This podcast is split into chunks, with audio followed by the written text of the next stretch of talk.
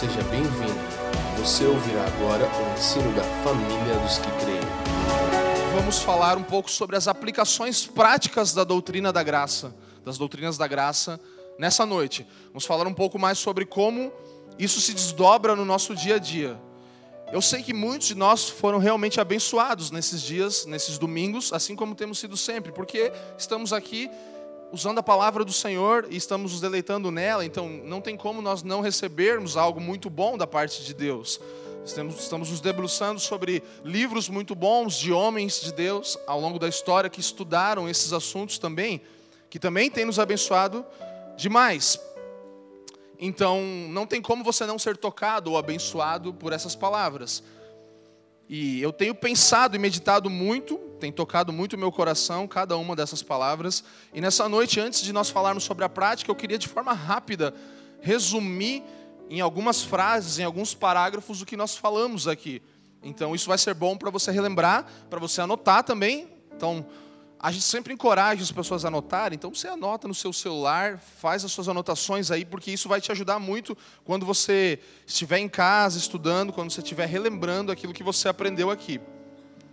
E eu estava pensando um pouco sobre o cerne dessa questão das doutrinas, sobre o que realmente todas essas doutrinas nos ensinam. E a coisa principal que eu pude pensar é que elas falam sobre quem Deus é, né? Você está aprendendo um pouco sobre quem Deus é nesses dias. Tem um catecismo antigo que chama Catecismo de Westminster, que ensina por perguntas, como é de fato que o catecismo faz. Nós temos inclusive um livro aqui, que é o Devocional Catecismo Nova Cidade, que ele é baseado no Catecismo de Westminster. Se você nunca estudou isso, anote e busque saber o que é, porque você vai aprender demais.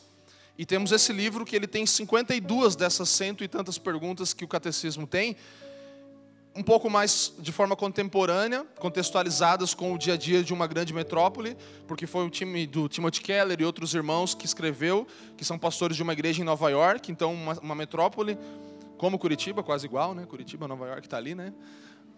Não muito, mas ao mesmo tempo sim, né? Então temos muitas coisas de uma cidade grande aqui e temos buscado compreender a contextualização que o Evangelho precisa ter para uma cidade, para uma região metropolitana como Curitiba. Essa é uma das funções de uma igreja local numa cidade. E nesse catecismo de Westminster, uma das perguntas é: quem é Deus? Quem é Deus? E a resposta é: Deus é o Criador e sustentador de todos os seres humanos e de todas as coisas. Ele é eterno, infinito e imutável em seu poder e perfeição, em sua sabedoria, justiça e verdade.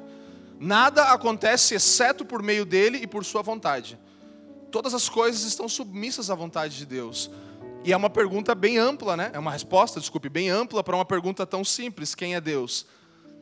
E as doutrinas da graça que estamos estudando aqui, elas falam justamente sobre isso, sobre o caráter de Deus.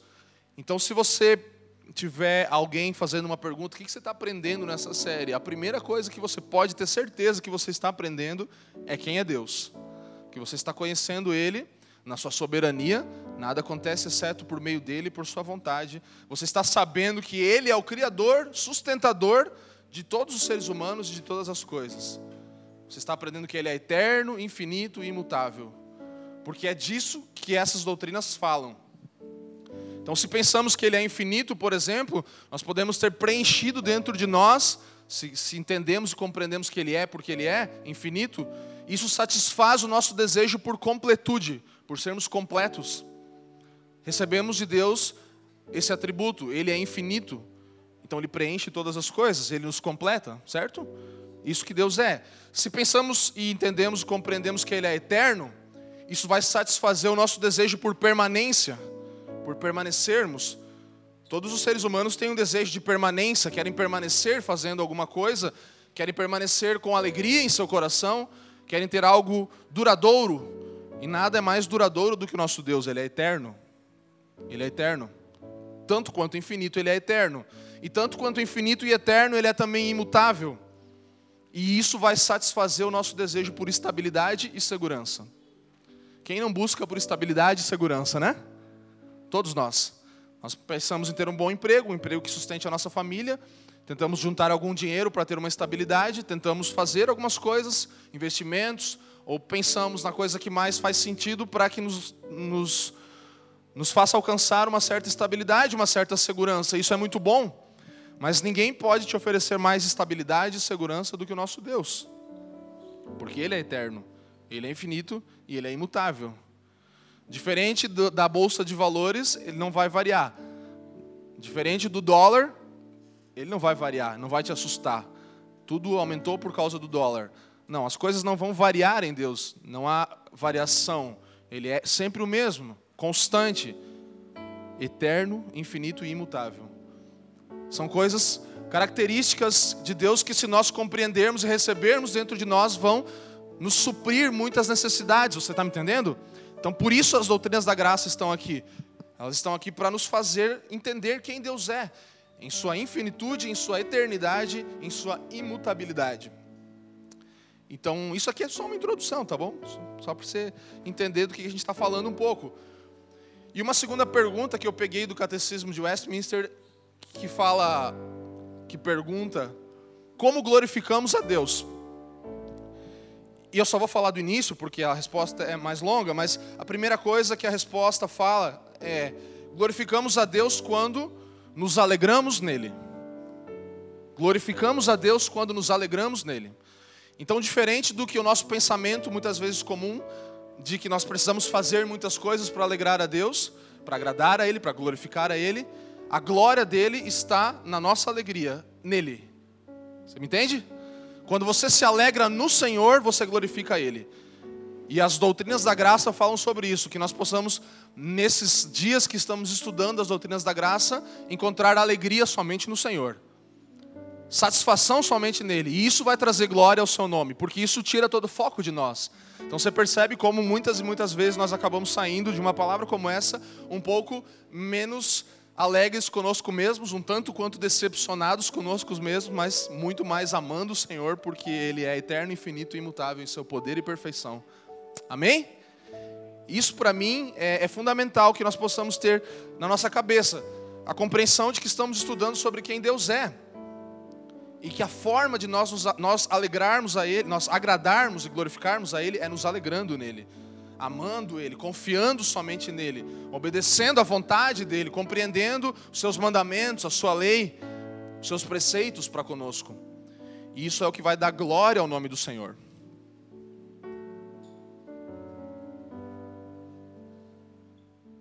Então, esses dias eu estava no sábado agora, em uma reunião de pastores aqui da cidade, ontem, e muito interessante porque eu estava lá e eu fui naquela reunião sem muita expectativa, mas cheguei lá, teve um tempo de adoração, conversei com alguns pastores que eu conhecia, irmãos lá, e teve uma palavra, o pastor Farley da Alcance compartilhou uma palavra muito legal, muito boa mesmo, rápida, mas muito profunda, e depois nós sentamos em alguns irmãos, grupos de 4 pessoas, e aí era para a gente conversar sobre o tema era o que você aprendeu com algum outro pastor, com alguma outra comunidade, para que nós possamos gerar essa ideia de que nós estamos aqui servindo um ao outro e tal. E foi interessante porque eu estava ali e eu conhecia um pouco de um daqueles irmãos que estava sentado lá comigo, um pastor, mas os outros 3 eu nem sabia quem eram. E aí a gente sentou e daí cada um se apresentou e tal, e aí o primeiro que foi falar, já ele falou, cara, você é lá da família dos que creem, né? Eu tenho que te perguntar uns negócios e tal. Aí já começou, daí eu já falei, tava tudo certo. Aí ele falou, começou a perguntar algumas coisas, e aí o outro também, eu já vou falar. E no final os 3 perguntaram coisas pra mim, daí eu falei assim, eu não sou o centro desse negócio aqui, eu não quero, só queria que a gente conversasse entre nós aqui, mas na verdade não era sobre mim, você tá entendendo? É sobre o que nós temos construído como uma família de fé, sobre você, é por causa de você e de mim, juntos como família, que nós temos chamado a atenção de pessoas na cidade, de pessoas que têm nos ouvido, têm aprendido conosco, que essa é também uma missão da família dos que creem, é servir a cidade. Nós estamos com uma escola, novamente agora, que tem em torno, eu não sei bem, mas em torno de 30% a 40%, 35% mais ou menos, são pessoas que não congregam na família dos que creem. Temos irmãos de vários lugares. E aquelas pessoas começaram a me perguntar coisas e tal, e a principal assunto era, como vocês fazem Porque nós vemos em vocês uma devoção muito profunda, vocês se movem com turnos de oração, vocês têm uma adoração muito profunda e uma teologia extremamente profunda, vocês se gastam nas escrituras e a palavra de vocês é muito bíblica, muito viva, e ao mesmo tempo vocês conseguem manter uma devoção e tal.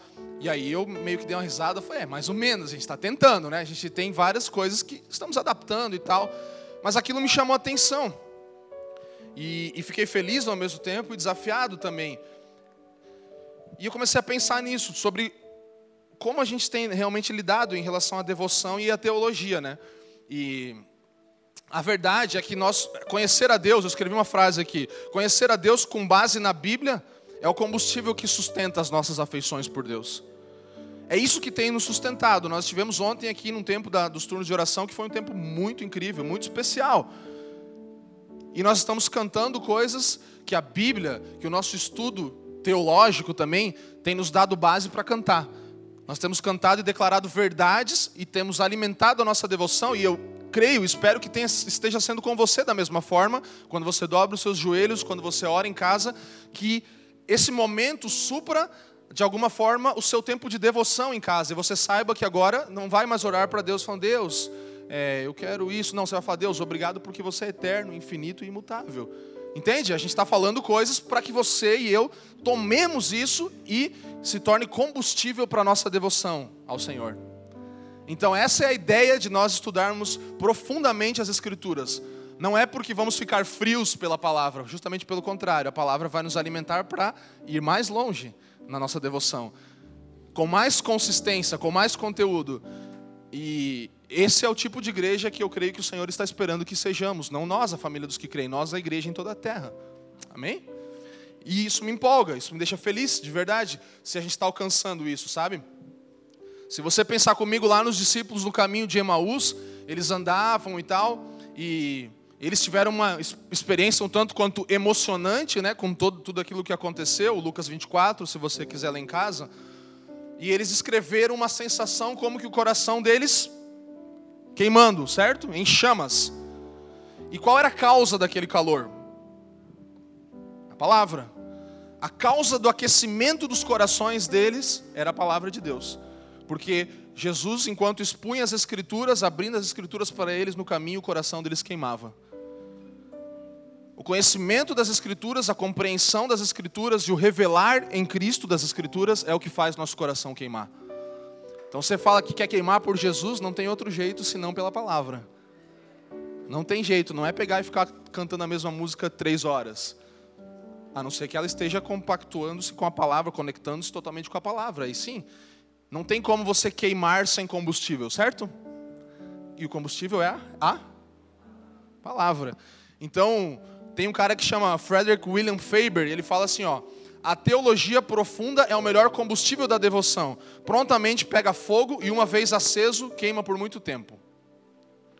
A teologia profunda é o combustível, o melhor combustível para a devoção. Ela pega fogo rápido, ela acende algo em nosso coração, e não só isso, uma vez que está aceso, vai queimar por muito tempo, longamente.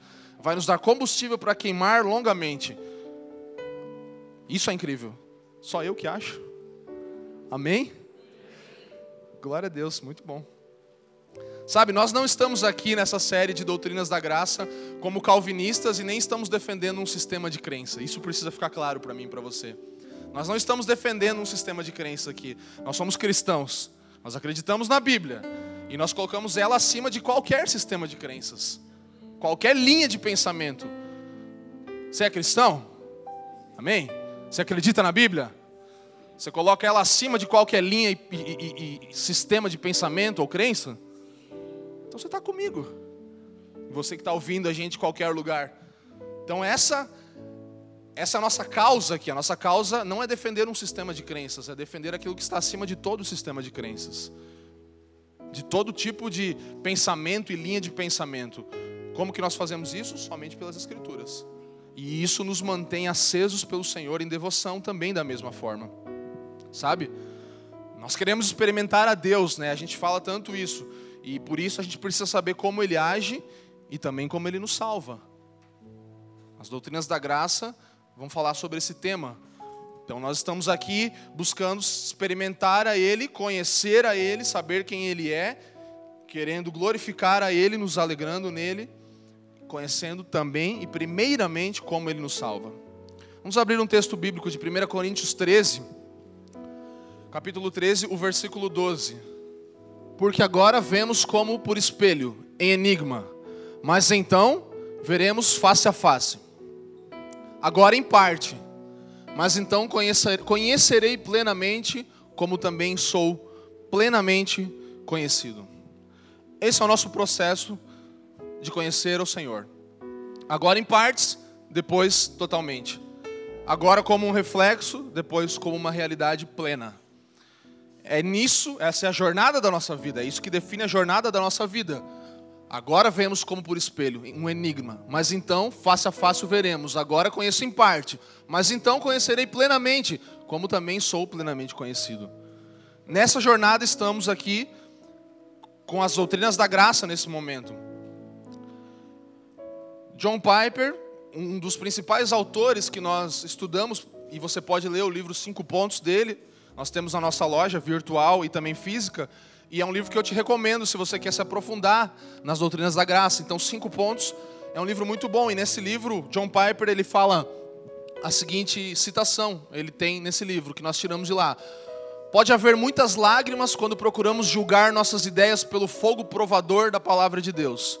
No entanto, toda a luta para entendermos o que a Bíblia ensina sobre Deus vale a pena. Deus é uma rocha de fortaleza em um mundo de areia movediça.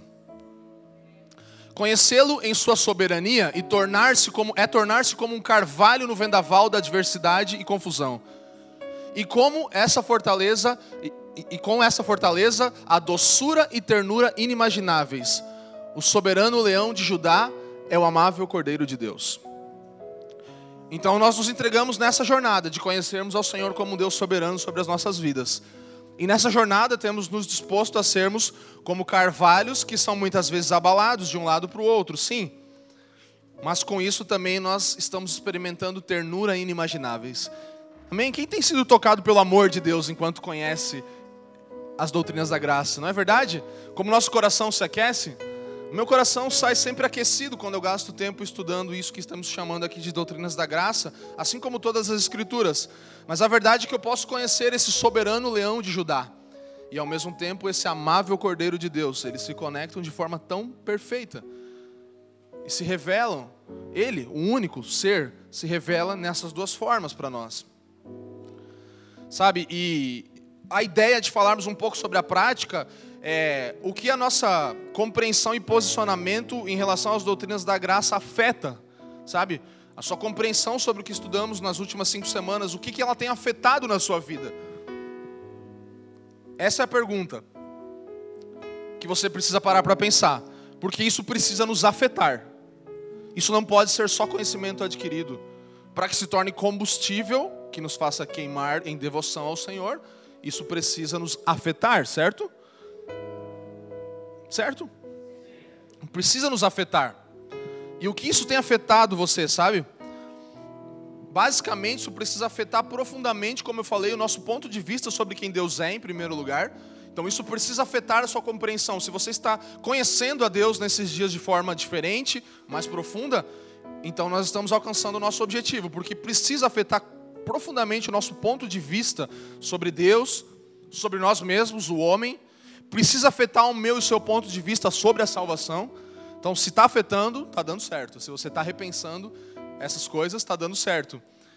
Sobre a expiação, como falamos aqui, eu mesmo compartilhei essa palavra. Sobre a regeneração, sobre a segurança da nossa salvação, como o Leandro falou na semana passada. E isso também vai afetar a nossa adoração, como nós adoramos ao Senhor. E vai afetar também, como pregamos o Evangelho, as nossas missões. Então, a palavra, a exposição das Escrituras precisa afetar essas áreas da nossa vida. Sabe, a gente está com um foco central aqui nas doutrinas da graça, falando sobre soteriologia. Nós já falamos sobre isso. Soteriologia é um ensino, é as doutrinas da salvação. Falamos sobre a salvação do homem em primeira instância. Então, basicamente, o que é a soteriologia de Deus? É Deus salvando pecadores, certo? Ele está salvando pecadores em todos os lugares, de todos os povos, tribos, línguas e nações. Sem exceção? Não, não sem exceção, sem distinção. Ele não está distinguindo pessoa de pessoa para salvar. Ele está salvando aqueles que ele elegeu. Então vamos rapidamente passar sobre as doutrinas da graça que falamos nas últimas semanas. Nós vamos projetar cada uma delas. Você pode ficar livre, se quiser tirar uma foto, para se lembrar, não esquecer. E anotar também, você pode anotar ou depois rever no YouTube. Então vamos lá, fale comigo aí. Qual que é a primeira doutrina da graça? Aí, agora sim. Depravação total. Resumidamente, em uma frase, e nós vamos ler também o versículo que está ali. Então, depravação total. Somos completamente dependentes da graça de Deus. Nossa corrupção é tão profunda que somos incapazes de vencermos nossa própria rebelião. Amém? Somos completamente dependentes da graça de Deus. Nossa corrupção é tão profunda que somos incapazes de vencermos a nossa própria rebelião. Romanos 3:23. Um texto apenas. Você não vai saber tudo sobre a depravação total nessa noite, porque você, se quiser, precisa buscar a nossa palavra anterior, a primeira dessa série, que vai falar sobre isso mais de uma hora e meia ali, só sobre esse tema. Mas, resumidamente, é isso, que nós somos totalmente dependentes da graça de Deus, não temos capacidade de nos salvarmos, porque a nossa corrupção ela é tão grande, tão profunda, que nós nos tornamos incapazes de vencer a nossa rebelião. Somos totalmente depravados, assim como todas as outras pessoas. Nós estamos mortos em nossos pecados e delitos no nosso estado natural, como nascemos. Não há diferença entre pecador e pecador. Todos eles pecaram e carecem da glória de Deus, que é o que o texto de Romanos 3:23 vai falar. Porque todos pecaram e destituídos estão da glória de Deus. Todos. Em Adão, todos pecaram e todos estão destituídos da glória de Deus. Toda a humanidade está caída, se não se reconciliou com o Senhor. Então o estado natural de todos os homens é esse, depravação total. Então essa é a primeira das doutrinas da graça. E essa ela é muito importante, porque se nós não começarmos por esse lugar de reconhecer que nós não podemos nos salvar, porque não temos nada de bom em nós mesmos, não podemos avançar e conhecer as outras partes da doutrina da graça e de como o Senhor nos salva. Porque esse é o primeiro ponto, reconhecer quem somos. Não nos escondermos diante de boas obras, ou atrás de boas obras, atrás de moralismo, de coisas corretas. Eu poderia ser talvez uma das pessoas aqui que poderia falar que moralmente eu não fiz muita coisa errada na minha vida. Eu nunca me prostituí, eu nunca usei drogas, eu nunca fiquei bêbado.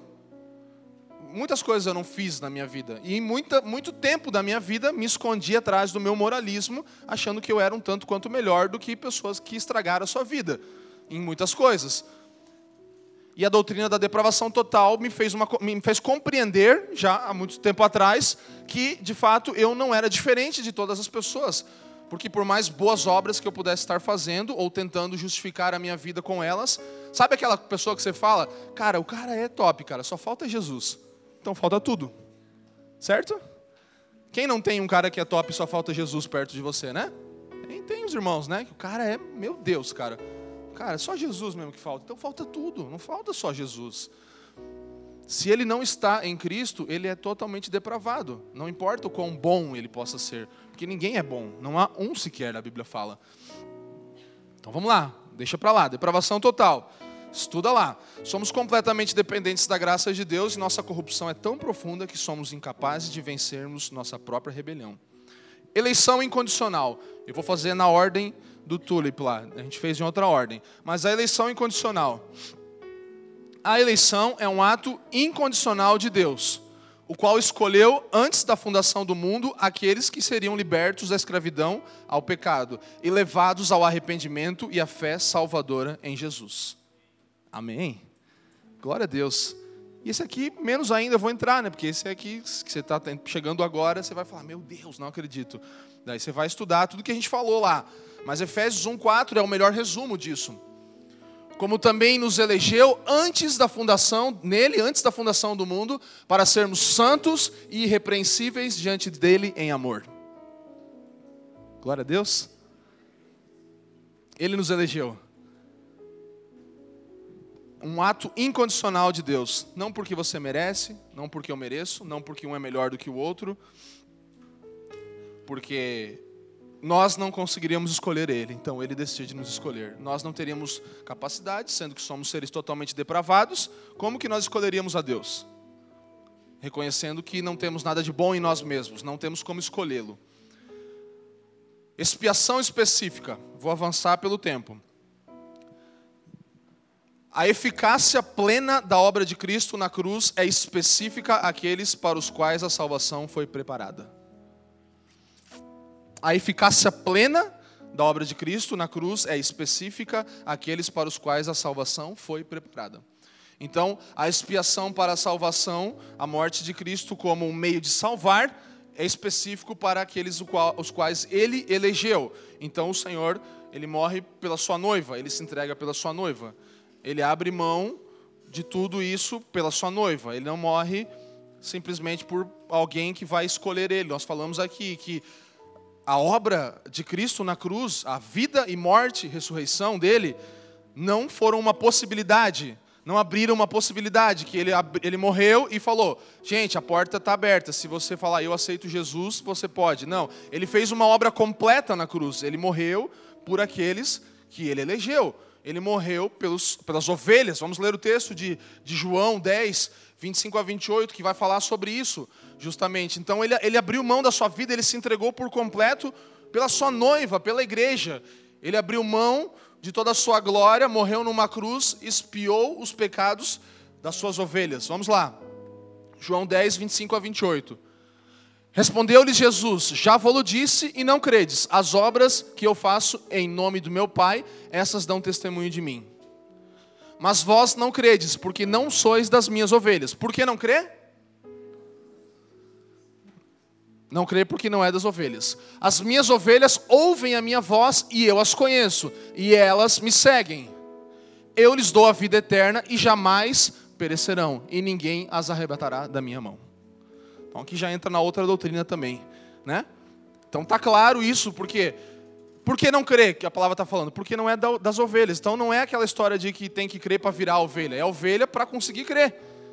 Então ninguém se transforma em ovelha. Ah, creu, virou ovelha. Não, você não crê porque você crê porque é uma ovelha. Porque você faz parte do rebanho de Deus, ainda que você não tenha ainda, ele fala, alguns ainda de outros apriscos, né, estão longe, mas vão ser aproximados do rebanho.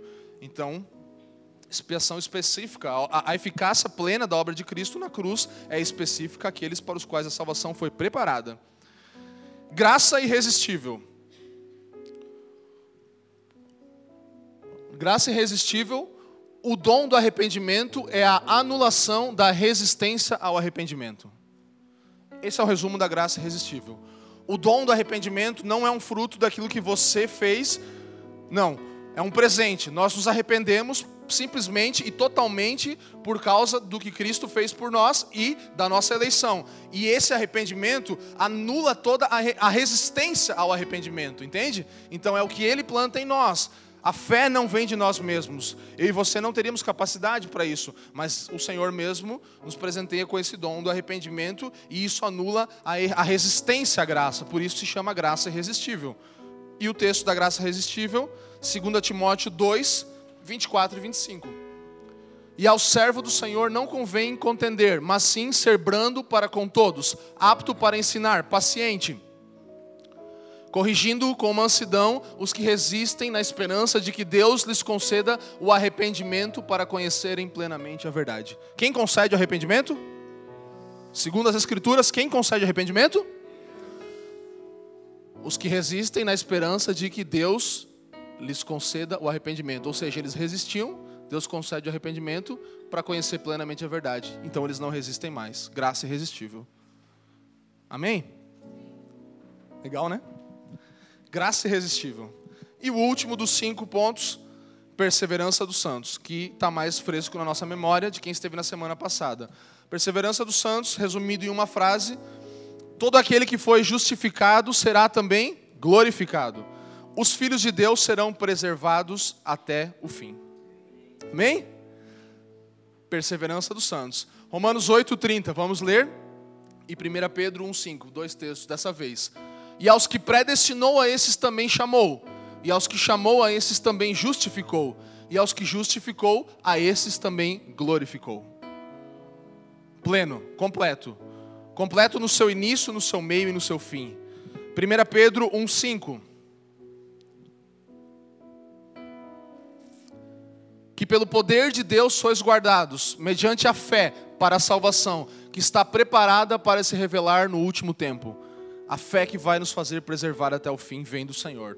Ele tanto nos chama, nos elege, dá a sua graça irresistível, nos faz perceber o nosso estado, quanto também nos faz perseverar até o fim. Nos dá o poder para isso e a vontade para isso também vem dele. Essas são as 5 doutrinas da graça, de forma extremamente resumida e bem básica, só para nós relembrarmos e partirmos daqui para frente. Como um resumo básico, mas que nos dá um panorama um pouco do que estamos estudando nas últimas semanas. Então, eu escrevi aqui algumas mais 5 frases que eu queria que você lesse comigo. Se você não quiser ler, não tem problema, tá? Se você falar, não, eu não vou repetir aí um negócio que eu nem acredito, não tem problema. Mas eu creio que todos nós estamos aqui e é só pela graça do Senhor que estamos. Então você não vai ter dificuldade em ler isso comigo. São os 5 pontos de forma como devem estar acesos dentro do nosso coração. Então, primeiro, vamos lá, junto comigo. Reconhecemos nossa depravação total e necessidade de salvação. Tranquilo, é isso que nós precisamos. Reconhecer nossa depravação total e que temos necessidade de salvação. 2. Experimentamos a graça irresistível de Deus nos levando à fé. O que te levou à fé? A graça irresistível. 3. Confiamos na suficiência da morte de Cristo e em sua expiação de forma específica por nós e pelos nossos pecados. Por quem Jesus morreu aqui? Levanta sua mão aí, Jesus morreu por mim, foi por você. E nós falamos sobre como o evangelho é pregado. O evangelho é pregado assim, Jesus morreu por você. Nós não vamos definir quem é o você, o Senhor é que sabe. A resposta ao evangelho é que define que aquela pessoa é parte da noiva e das ovelhas de Cristo. Então vamos lá, 3, 4. Descobrimos que por trás da obra de Deus em expiar nossos pecados e levar-nos à fé, estava a eleição incondicional de Deus. Então, por trás de todo esse enredo, e é o que sustenta, obviamente, todas as doutrinas da graça, está a eleição incondicional de Deus. Não porque somos melhores, não diferentes, nós somos de todas as tribos, línguas, povos, nações, ricos, pobres, homens, mulheres, crianças, jovens, e o Senhor nos elegeu. Por quê? Ele quis. E a gente tem que aprender a não ter problema com isso, porque Ele é soberano. Isso é conhecer a um Deus que é eterno, infinito e imutável. Amém? Prosseguindo para o último ponto.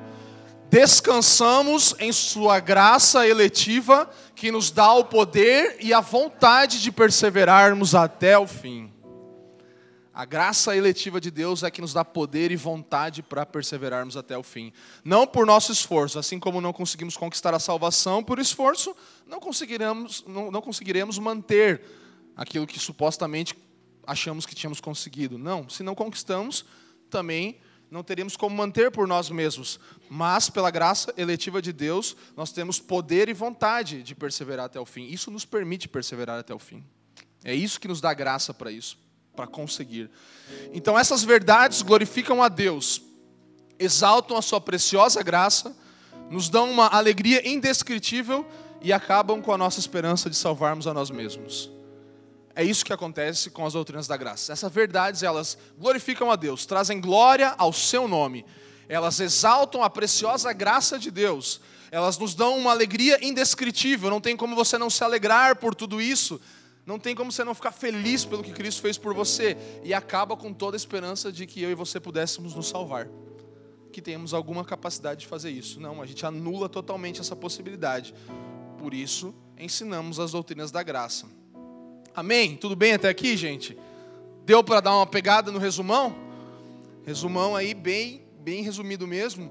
E agora eu quero avançar para a parte prática das doutrinas da graça. Então eu fiz algumas citações para facilitar, e a gente vai colocar elas e projetar ali, e eu creio que a gente vai conseguir avançar bem rapidamente nisso, e eu queria muito a sua atenção. Então vamos lá.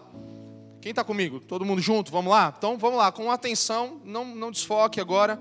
E eu creio ser uma parte fundamental do que estamos falando nessa noite, esses pontos daqui para frente. Então, aplicações práticas. Vamos lá. As doutrinas da graça nos fazem permanecer em temor a Deus e nos levam à profundeza da verdadeira adoração centrada em Deus. Isso aqui são os efeitos, é como as doutrinas da graça afetam o ser humano. Então a primeira coisa é que as doutrinas da graça, essas verdades que temos falado, elas nos fazem permanecer em temor a Deus e nos levam a uma profunda adoração, verdadeira adoração, a algo que é totalmente centrado nele. Você percebe como o homem é descentralizado em tudo que nós falamos aqui? Isso é por quê? Porque a glória é do Senhor e não do homem. A soberania é dele, o poder é dele totalmente. Ele é quem elege, ele é quem faz essas coisas. Entendemos, como já falamos em Romanos, a nossa responsabilidade nesse processo todo. Tanto em relação a ouvir a mensagem, tanto em relação a pregar o evangelho também, que há uma responsabilidade. O Senhor escolheu a loucura da pregação, a palavra fala, como meio de propagar o evangelho. Então, temos uma responsabilidade tanto na recepção quanto na proclamação do evangelho, certo? Então não há uma coisa totalmente montada por Deus de que somos marionetes, não. Ele nos envolveu na história dele. Quem não lembra do exemplo que nós falamos aqui, do filho que lava o carro com o pai, que o pai chama o filho para participar daquilo porque ele quer relação. Não porque o filho pode lavar o carro, porque ele vai mais atrapalhar do que ajudar. Vai arriscar, vai fazer outras coisas, mas aprove a Deus nos chamar para sermos parte da sua obra. Então temos responsabilidade, tanto quanto benefícios nisso.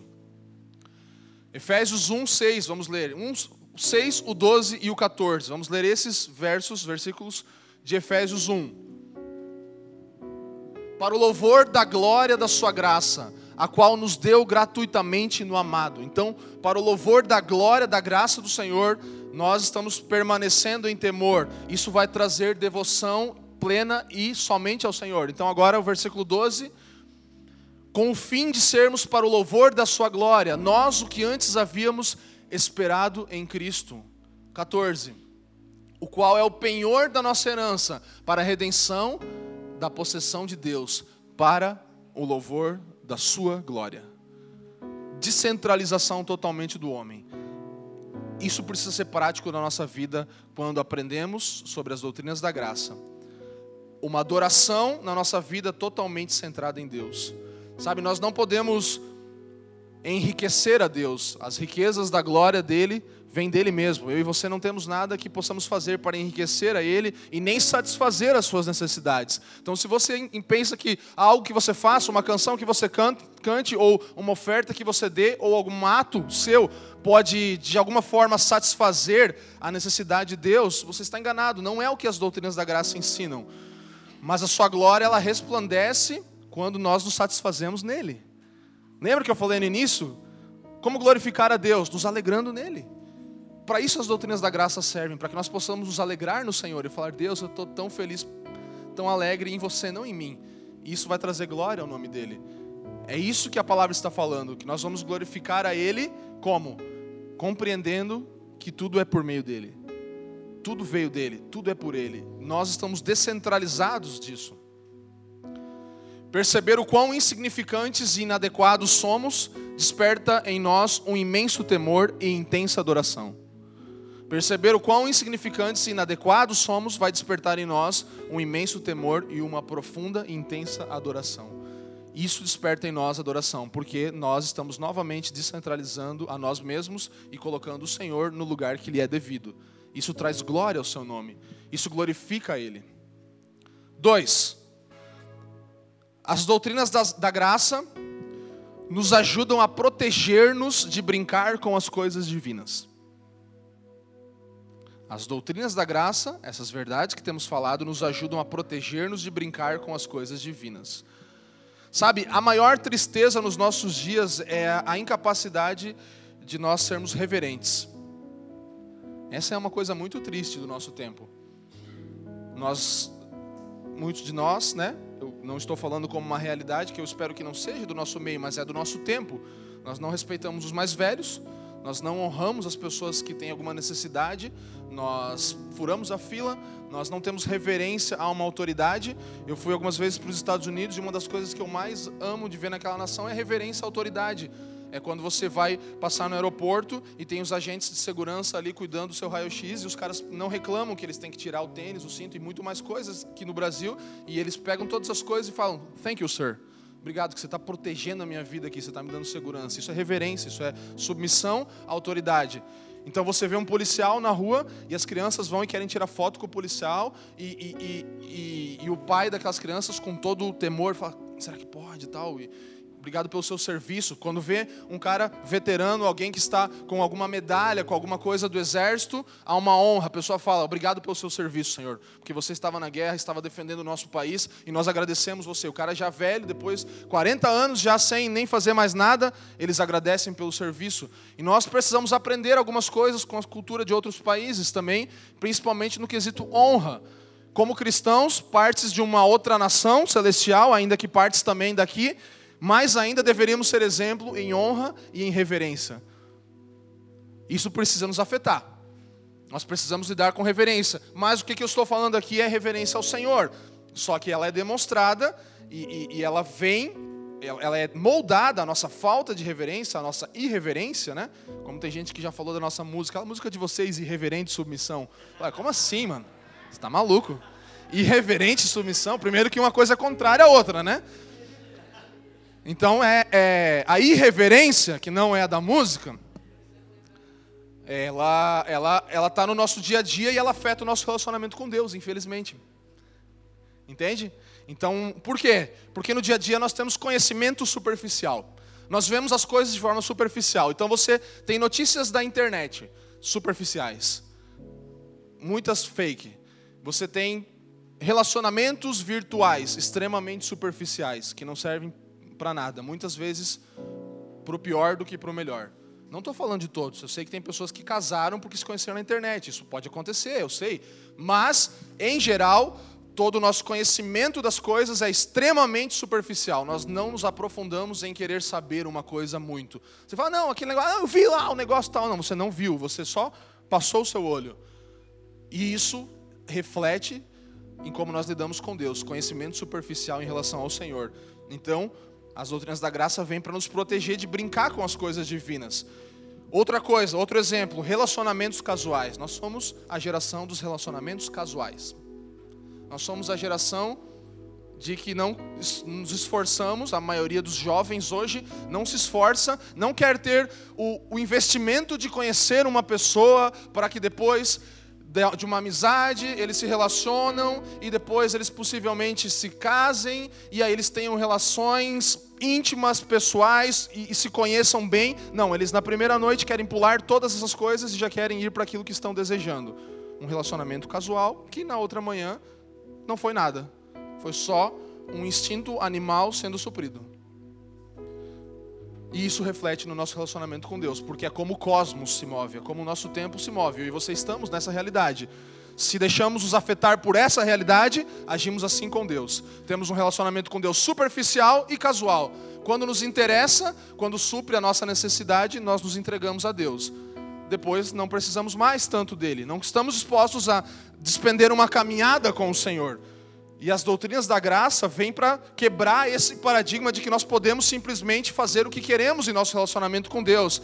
Mas não, nós precisamos compreender que não podemos brincar com Deus. Deus não é um Deus que se brinca, não é um relacionamento, uma realidade virtual. Ele não é o nosso amigo do Facebook lá da África, que o nome é estranho, que eu não sei porque que o cara está me adicionando e tal. Não tem? Todo mundo não tem. Recebe a solicitação de amizade do cara que você fala, meu Deus, da Índia? Como assim, cara? Eu não conheço ninguém na Índia. Árabe. Meu Deus, o que esse cara está fazendo no Facebook? Eu não sei quem é.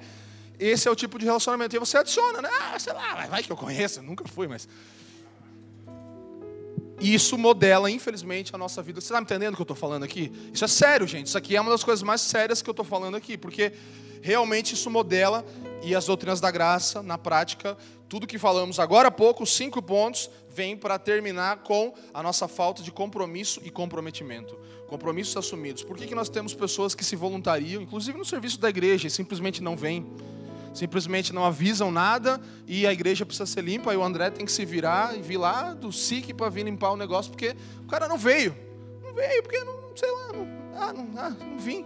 Entendeu? Comprometimento, falta de compromisso. Cara, isso não faz parte de quem está sendo moldado pela Bíblia e pelas doutrinas da graça que são parte da Bíblia. Amém? Eu sei que não é legal de ouvir, mas é necessário. Qual é o seu comprometimento com a obra de Deus? Com aquilo que tem sido confiado na sua mão? Você só faz o que lhe é mandado e olha lá? Ou você dá passos a mais? Você se doa pelo relacionamento com Cristo e a sua igreja? Sabe? Vou ler uma citação de Robertson Nichol, que fala assim: evangelização do tipo humorístico. Podemos dizer crescimento de igreja do tipo legal, agradável, esperto, divertido e especialista em mercado.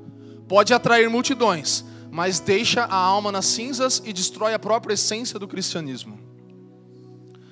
Esse é o tipo de relação secular que se vive. Então você vê, é um tipo de pregação de um evangelho, uma evangelização humorística, que não é a boa nova, que pode ser todas essas coisas. E não traz nada, além de muita gente que é destruída nas suas almas e não tem nenhum compromisso com a essência do cristianismo, com o que o cristianismo é. Sabe? A grandeza de Deus, que é manifesta nas doutrinas da graça, ela vai nos garantir alegria, como eu já falei, e vai nos proteger da tolice. Você não quer ser tolo? Medite sobre as doutrinas da graça que são parte das Escrituras. Porque nós temos muitas vezes tido comportamentos tolos em relação a Deus e o nosso relacionamento com Ele. 3. Para frente. As doutrinas da graça nos deixam admirados com nossa própria salvação. As doutrinas da graça nos deixam admirados com a nossa própria salvação. Efésios 1, 18 a 19.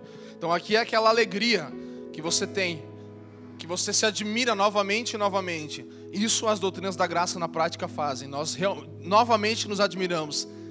Realmente Deus me salvou, que incrível. Realmente. Lembra do Salmo que fala que Davi está orando, ele fala assim: renova em mim a alegria da salvação e sustenta-me com o espírito voluntário. O espírito diante do Senhor com voluntariedade sempre traz a alegria da salvação de volta. Então você sempre de novo se maravilha, né? Você fica maravilhado. A palavra em inglês é wonder, né? Uma palavra bonita, wonder. É a coisa que você fica maravilhado. Uau, cara. Meu Deus, Deus fez isso por mim mesmo. Então, as doutrinas da graça vão nos deixar admirados com essa salvação que o Senhor nos concedeu. Essa oração que a gente tanto ora aqui, Efésios 1, 17, aqui estamos lendo 18, 19, que vai falar justamente o que acontece. Sendo iluminados os olhos do vosso coração para que saibais qual seja a esperança da sua vocação e quais as riquezas da glória da sua herança nos santos e qual a suprema grandeza do seu poder para conosco, os que cremos, segundo a operação da força do seu poder. É isso que acontece dentro de mim e de você. Paulo aqui ele está orando, ele está rogando para que nós possamos experimentar aquilo que ele acabou de ensinar, que nós possamos experimentar essa realidade. Que o nosso coração seja capaz de assimilar o que aconteceu dentro de nós. É isso que as doutrinas da graça fazem. O ensino das doutrinas da graça fazem isso comigo e com você. Nos faz perceber, faz nos cair a ficha e a gente assimila o que realmente aconteceu conosco. Porque muitas pessoas são salvas sem conhecer a doutrina da graça. As doutrinas da graça, como estamos estudando aqui, você está tendo um privilégio. Mas para que elas servem também? Para te despertar e perceber, cara, realmente foi isso que aconteceu. Eu nem sabia muito o que aconteceu dentro de mim, mas agora eu estou entendendo. Meu Deus, entende? Para que serve? Para que te traga alegria no Senhor e Ele seja glorificado na sua alegria nele. Então mesmo que nós não entendamos, e ninguém entende como é salvo, e ainda que estudemos as doutrinas da graça, não entenderemos com o nosso intelecto, mas temos uma melhor compreensão daquilo que aconteceu por dentro. Paulo está falando que isso seja realidade, que caia a ficha de vocês, que vocês recebam espírito de sabedoria e revelação para compreender o que aconteceu dentro de vocês, que vocês não têm muita noção. Eu mesmo não tenho. Você fica aí tentando entender e conhecer, mas as doutrinas da graça servem para isso, para que eu e você possamos assimilar o que realmente aconteceu conosco, para que possa cair a nossa ficha, sabe? A gente perceba, meu Deus, é isso mesmo, sabe? E aí toda vanglória, toda a glória que seria para mim e para você, ela vai ser substituída por alegria, com gratidão e humildade. Então você vai ser alegre, grato e humilde. Alegre, grato e humilde. Jonathan Edwards fala o seguinte: os desejos dos santos, embora sinceros, são desejos humildes.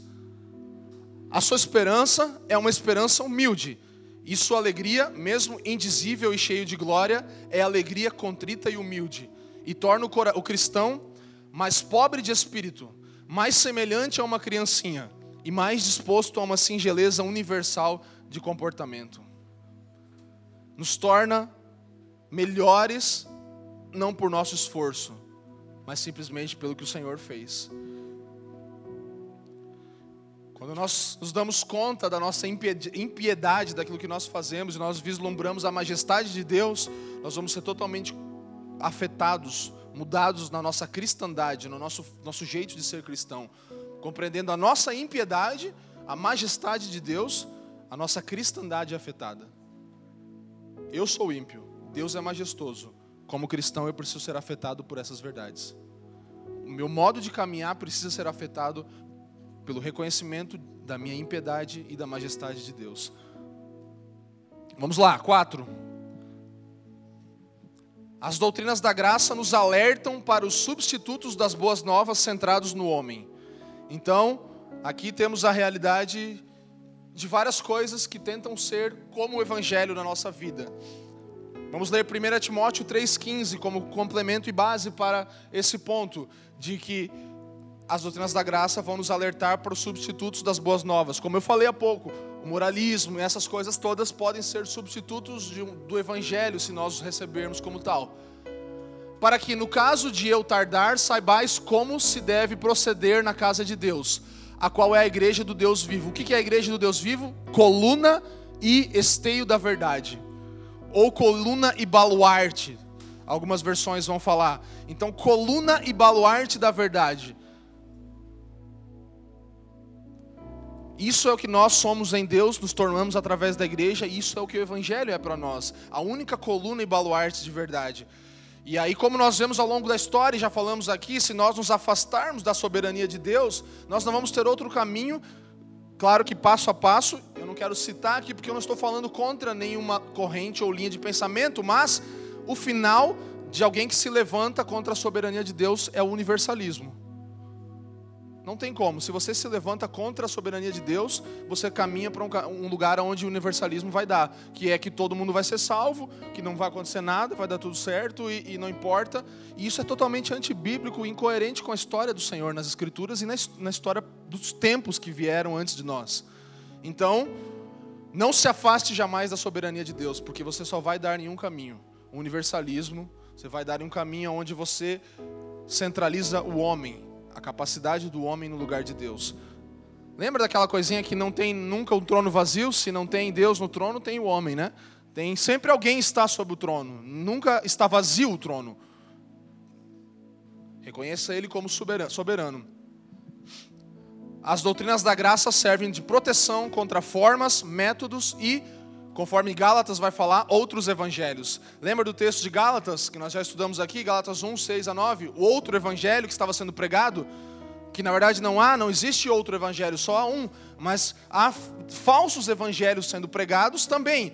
Então as doutrinas da graça elas servem para proteger a gente. Esses ensinos dessas 5 coisas que estamos falando, vão nos proteger de formas, de métodos, de coisas que são tentativas de substituição do evangelho. Vai te proteger de coisas que são motivacionais, simplesmente. Eu sei que tem muita coisa motivacional boa. Eu sei que tem muita gente aqui que já fez coach, que já fez várias coisas assim, foi motivado no seu trabalho, e não tem problema. Mas o coach não serve para salvação. O método de multiplicação não serve para sua salvação. Você se sentir melhor com você mesmo não serve para sua salvação. Você se sentir mais motivado e sair rindo que você é legal, não vai te salvar, não vai te levar para lugar nenhum perto do Senhor, só longe dele, porque você está tirando ele do lugar soberano e você está falando, eu sou bom, eu brilho muito, como uns tipos do Eneagrama, né, que falam, eu brilho muito. Então, as doutrinas da graça nos protegem dessas formas, métodos e outros evangelhos. Avançando. 5. As doutrinas da graça nos geram um clamor com gemidos pela enfermidade indescritível de nossa cultura secular que menospreza a Deus. Então, ela nos gera clamor, nos gera um gemido inexprimível no nosso coração, que precisa ser expresso, de forma a nós nos levantarmos contra a enfermidade da nossa cultura secular, que tira o único que está em tudo de todas as coisas. A cultura secular faz isso, ela tira aquele que é para o lugar de não ser. Aquele que está em todas as coisas, a única coisa que não poderia ser mexida, Deus, a nossa cultura tira. O único que seria impossível de você tirar de lá, porque ele não tem como ser tirado. Ainda que você não coloque ele no seu discurso ou no seu ensino, ele estará lá sempre. Ainda que você não centralize ele, isso não vai mudar o lugar que ele está. Você me entende? E a cultura secular faz isso. Ela tira Deus de todas as coisas. Sabe? Essas realidades que nós estamos estudando, elas nos despertam. Porque muitos de nós e o mundo secular está sedado à realidade ao seu redor. Então, nós muitas vezes não percebemos as coisas. Nós precisamos realmente voltar a ter mais sensibilidade com pessoas nas ruas, com pessoas que estão sendo afetadas por males, estão sofrendo doenças, estão sendo perseguidas, estão morrendo em vários lugares do mundo. E se isso não nos afeta de alguma forma e não gera um clamor dentro do nosso coração, é porque as doutrinas da graça não nos afetaram ainda de uma forma tão profunda. Sabe, eu e você, nós existimos, a nossa existência se resume em reafirmar para o mundo a supremacia de Deus. Nós precisamos reafirmar em um mundo onde Deus foi tirado que Deus é supremo. Nós precisamos pregar o evangelho para as pessoas de um Deus supremo. Precisamos nos compadecer do clamor do mais pobre, falando de um Deus supremo. Esse é o nosso papel, é devolver o lugar de honra ao Senhor. É devolver o lugar que as dificuldades desse século plantaram no coração da humanidade. E esse é o desfoque, que isso quer tirar a atenção de Deus e fazer mais uma vez isso, colocar o Senhor no lugar que lhe é devido, do qual ele na verdade nunca foi tirado, mas não é reconhecido como tal. Então, eu e você existimos para reafirmar a realidade da supremacia de Deus. Pense nisso. Aqui, somos impelidos a orar por avivamento com a consciência de que isso só se dará pela obra soberana de Deus. Então, eu e você vemos as circunstâncias do mundo e nós oramos pelo avivamento. Fizemos isso ainda ontem aqui. Oramos pelo Senhor se manifestando.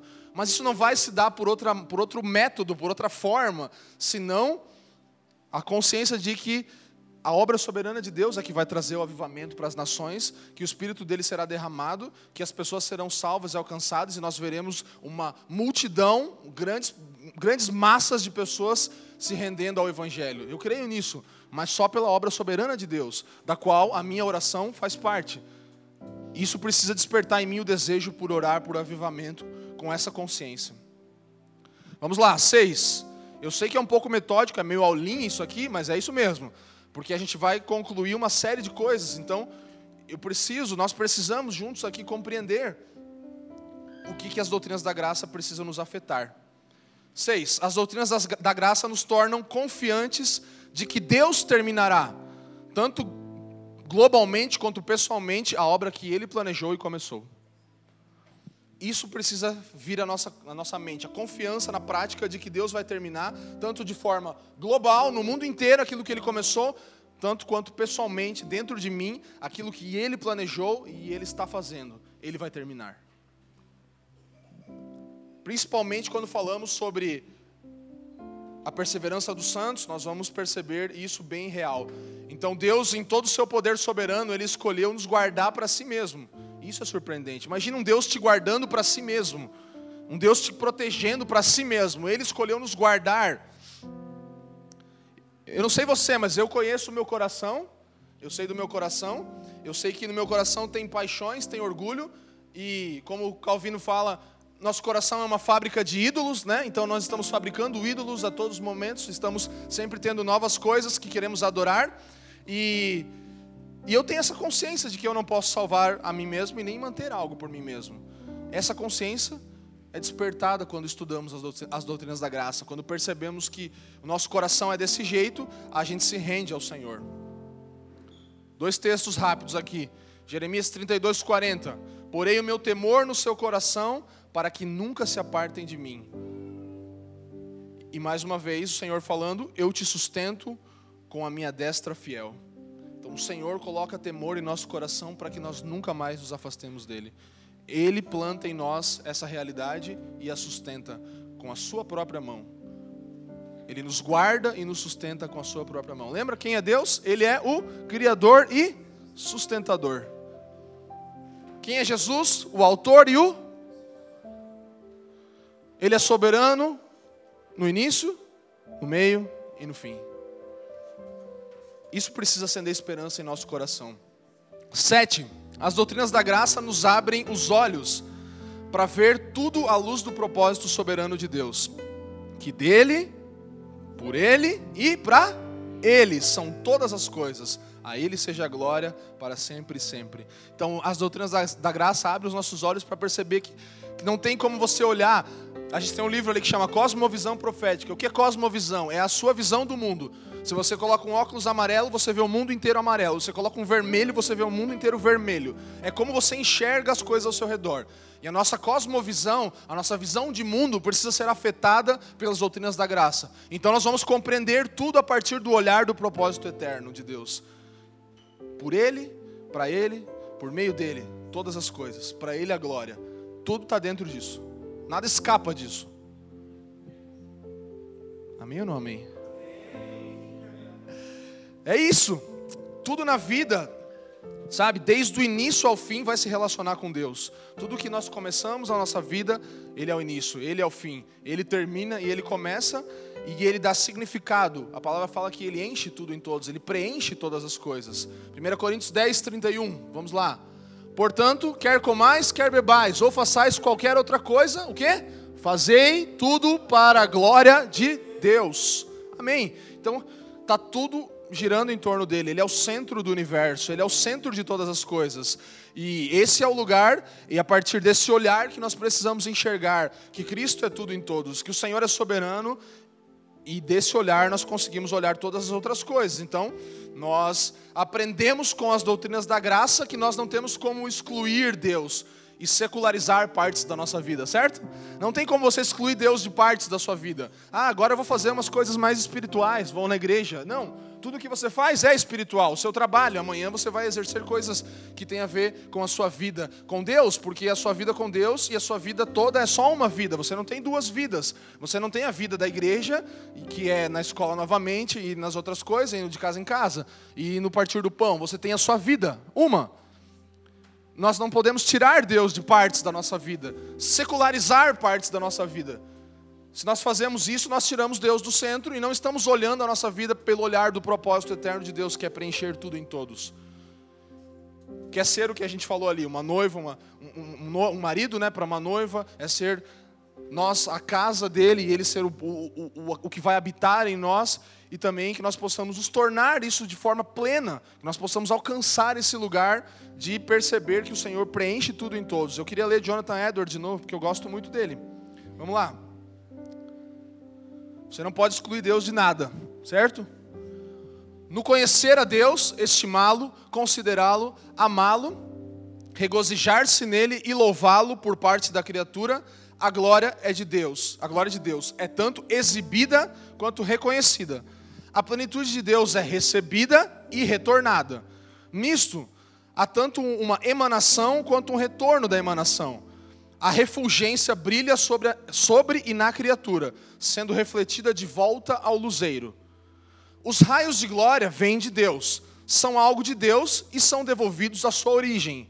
Portanto, tudo é de Deus, em Deus e para Deus.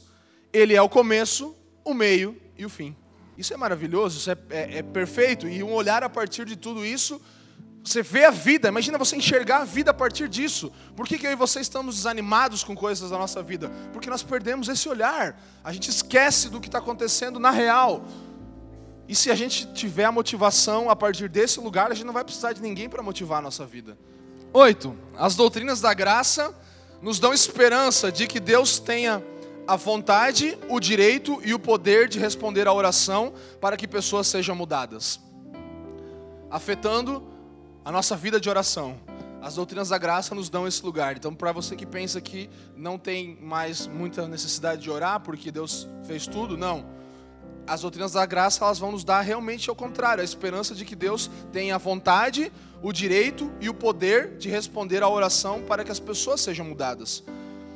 2 Tessalonicenses 3:1 vai falar: finalmente, irmãos, orai por nós para que a palavra do Senhor se propague e seja glorificada, como também o é entre vós. Então Paulo está falando, orem por nós para que a palavra de Deus flua, corra livremente, alcance lugares ainda inalcançados. Então, uma compreensão das doutrinas da graça vai nos fazer orar para que os corações possam ser abertos ao Evangelho, amém? Então a minha oração e a sua é: Senhor, abre os corações ao Evangelho, que o Evangelho alcance lugares ainda não atingidos por ele, que alcance pessoas ainda não atingidas pelo Evangelho. Essa é a minha e a sua oração, precisa ser que os corações sejam abertos ao Evangelho. Sabe, os meus pais oraram por mim, eu vim de uma família cristã, talvez os meus maiores intercessores sejam os meus pais, e eu estou aqui hoje pregando o Evangelho porque os meus pais oraram por mim. O Leandro está fazendo isso em outra nação porque aquela irmã ali, Dona Elisete, orou pelo Leandro, e ele está hoje pregando o Evangelho a muitos lugares, a nações inclusive. Alguém orou por você, por isso você está aqui hoje. Alguém orou por você? O que você vai fazer? Você vai orar pelos outros. Você vai orar para que a verdade do Evangelho alcance mais corações. Porque alguém orou por você, alguém orou por mim. Nós estamos aqui, fomos alcançados pelo Evangelho. Por quem você está orando para que o Evangelho alcance? Quantas pessoas estão passando do seu lado dia após dia e você já conhece muito sobre elas, mas nunca orou para que o Evangelho alcance o coração dela? Que tal fazermos isso? Pega aí, hoje à noite, bota uns nomes aí, uns 3 nomes, fala: Senhor, eu vou orar por essas pessoas para que o Evangelho alcance a vida delas, para que o coração delas seja quebrantado pelo Evangelho. E aí depois vamos ver o que Deus vai fazer, e você vai tendo oportunidades, você vai pregando a boa nova do Evangelho, e aquela pessoa vai conhecer o Senhor. É assim que a gente prega o Evangelho. Vocês estão comigo? Vamos orar por isso? Sabe, nós recebemos a compreensão de que Deus, ele tem o poder e o direito para fazer isso. E é por isso que a gente ora, porque a gente sabe que ele tem o poder, ele tem o direito, ele pode fazer essas coisas. E não há nenhuma resistência humana que impeça ele, não há nada humano que impeça Deus de fazer aquilo que ele propôs no seu coração de fazer. E é assim que nós oramos, sabendo que não há resistência humana que impeça Deus de responder a uma oração, porque ele pode e porque ele tem o direito de fazer isso. Ele tem poder e direito de responder orações. E ele ensina. Eu vou lá ler bem rápido alguns textos aqui, contextualizados para orações que você pode fazer. Ezequiel 11:19. Ó Deus, tira da sua carne o coração de pedra e dá-lhes um coração de carne. Troca o coração. Ezequiel está falando que isso é uma verdade. O meu e o seu coração foi trocado, certo? Então, como vamos orar pelos outros? Troca o coração deles. Senhor, troca o coração deles pelo de pedra por um de carne. Deuteronômio 36. Senhor, circuncida o coração para que eles te amem. Circuncida o coração das pessoas para que elas possam te amar profundamente, porque é isso que você fez comigo. Pai, Ezequiel 36:27. Pai, coloca o teu espírito neles e faz com que andem nos teus estatutos. Coloca o teu espírito neles e faça com que andem nos teus estatutos, que se movam de acordo com a tua vontade. 2 Timóteo 2:25-26. Senhor, dá-lhes o arrependimento e o conhecimento da verdade, para que sejam livres dos laços do diabo. É o que Timóteo está ensinando, que a pregação do Evangelho seria para isso. Então nós oramos segundo a pregação do Evangelho, que é para livrar as pessoas dos laços do diabo, com o conhecimento da verdade e o arrependimento que o Senhor pode dar. Então você vai orar pelas pessoas: Senhor, dá o dom do arrependimento para essa pessoa. E a última oração, Atos 16:14. Pai, abre o seu coração para que creiam no Evangelho. Abra o coração das pessoas ao meu redor para que elas possam crer no Evangelho. Eu espero que isso mude a sua compreensão sobre a pregação do Evangelho e a sua necessidade de orar por alguém, porque alguém orou por você.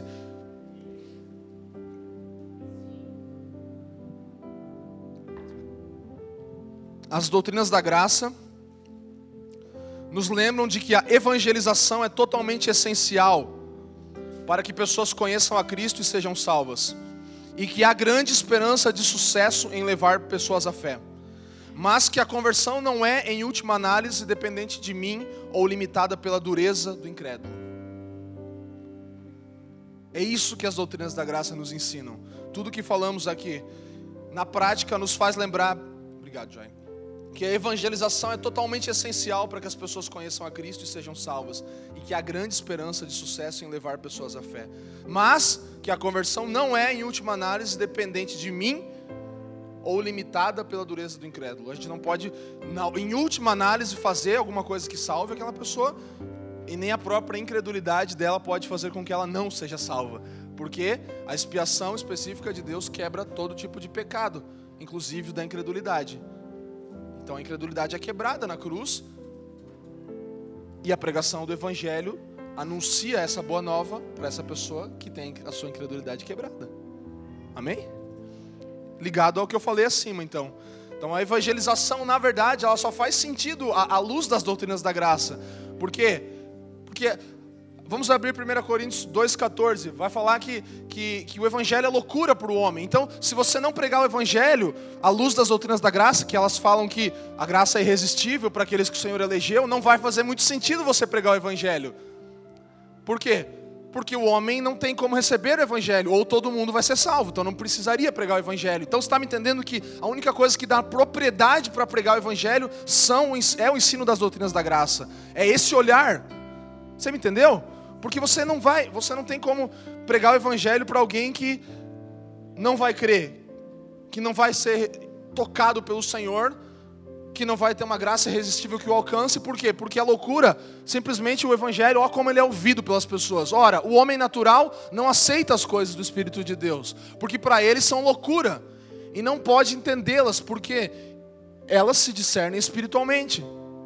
Então não vai fazer sentido, se você não pregar à luz das doutrinas da graça, se você não compreender que é isso que dá o aval para a pregação do Evangelho, que é o Senhor com o seu poder quebrar a incredulidade daqueles que ele elegeu, não vai fazer sentido pregar o Evangelho. Você simplesmente vai ter uma outra opção, universalismo, todo mundo vai ser salvo. Tudo se amarra, tudo faz sentido. Eu sei que algumas coisas vão ficar mais claras com o tempo, mas a evangelização só faz sentido à luz das doutrinas da graça. E a gente precisa entender, é o que eu falei antes, a pregação do Evangelho é para todas as pessoas. Nós falamos isso muito na série de Romanos. Todos precisam do Evangelho. Um muçulmano precisa do Evangelho, um hindu precisa do Evangelho. Sabe, morto é morto. Não tem morto diferente. O religioso precisa do Evangelho, os pós-cristãos precisam do Evangelho. Qualquer homem natural é tão morto como qualquer um desses. É o que está falando ali. Qualquer homem natural é tão morto. Não, a sua incredulidade, a sua realidade é igual de qualquer pessoa. Morto é morto, não tem morto, menos morto, mais morto, ou não tem diferença. Por isso que não há distinção para que o Evangelho seja pregado. Por isso que nós precisamos fazer parte do que o Senhor está fazendo. Levantar um reino de sacerdócio, sacerdotes de todas as povos, tribos, línguas e nações, todos os tipos de pessoas diferentes. João 10:16, a gente leu antes, o texto vai falar assim: tenho ainda outras ovelhas que não são deste aprisco, e essas também me importa conduzir, e elas ouvirão a minha voz. Diga comigo, e elas ouvirão, fala aí. Ouvirão a minha voz. Não está falando que elas vão ter a possibilidade de ouvir a voz de Deus, elas ouvirão a voz de Deus, há uma certeza. Entendeu? Então você vai pregar o Evangelho com essa certeza. Não que talvez alguém vai ouvir e vai aceitar. Não, elas vão ouvir a voz de Deus. Isso não pode falhar. Não há falha aqui, não há erro, não há sombra, não há variação. Elas ouvirão a minha voz. Elas ouvirão a minha voz. Não poderão ouvir, não terão a oportunidade de ouvir. Elas ouvirão a minha voz. Por meio da pregação do Evangelho, as pessoas serão alcançadas. E finalizando... 10, aqui você fica pentecostal. As doutrinas da graça, eu sempre falo das graças, né? Por quê? As doutrinas da graça nos asseguram que Deus triunfará no final. Sempre essa é a segurança final de tudo. Ele vai ser vitorioso. Deus triunfará no final.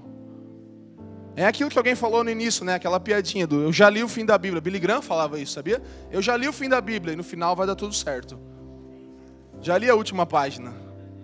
Deu certo. Você não leu, pode ler. Vai lá ler a última página, você vai ver. Não é brincadeira. Vai dar certo. Por quê? Porque ele vai triunfar no final. Não é o vai dar certo do motivacional. Esquece teus problemas que vai dar certo. Não. Viva pelas doutrinas do Evangelho. Compreenda o que Deus está fazendo e você vai ver o seu Deus triunfar no final. E mais legal de tudo, você vai fazer parte desse triunfo, desse reino estabelecido. Entende? Então, Isaías 46:10, um texto incrível que eu queria que você lesse comigo, com atenção. Eu que anuncio o fim desde o princípio e desde a antiguidade as coisas que ainda não sucederam. O que digo? O meu conselho subsistirá e farei toda a minha vontade. Toda a minha vontade, Deus está falando, eu farei, não vai falhar, o conselho da minha vontade, eu vou fazer tudo. Ou seja, Deus é Deus, não há outro Deus, Deus é Deus, amém? Ele vai fazer tudo, farei toda a minha vontade. Então Deus não vai parar no processo, Ele vai triunfar no final. Se isso não acender esperança em mim e você, não faz sentido a gente estar aqui fazendo isso. A gente precisa ser tomado por esperança de que Deus é Deus. De que Ele é totalmente soberano e gracioso, além de toda a incapacidade humana e dos erros que nós cometemos, Ele continua poderoso, soberano, Ele continua gracioso, liberando a sua graça. E Ele não deixou eu e você perecermos o nosso pecado. Ele fez isso, Ele poderia ter nos deixado perecer em nosso pecado, Ele não nos deixou perecer em nosso pecado. Ele planejou. Deus é o arquiteto. Abraão procurava por uma cidade do qual o próprio Deus é o arquiteto e construtor. Ele planejou, Ele está realizando e Ele completará a grande salvação para o seu povo e a restauração da sua criação. É isso que Deus está fazendo. Tudo isso acontece por meio do amor dEle e da sua soberania infinita. Sabe? Esse é o alvo de Deus, é que Ele seja glorificado enquanto nós nos alegramos nele. Isso é glorificar a Deus. O que é glorificar a Deus? Como podemos glorificar a Deus? Nos alegrando nele. Esse é o alvo, esse é o fim. Ele seja glorificado e nós nos alegramos nele. Esse é o objetivo de todas essas coisas. E eu espero que as doutrinas da graça sejam parte da sua vida de agora em diante. Que você possa consumir isso dia após dia e que isso te consuma também. Que você possa usar e usufruir das Escrituras, compreendendo uma visão correta a partir desse lugar. Amém? Obrigado por nos ouvir. Para mais informações, visite familiadosquecreem.com.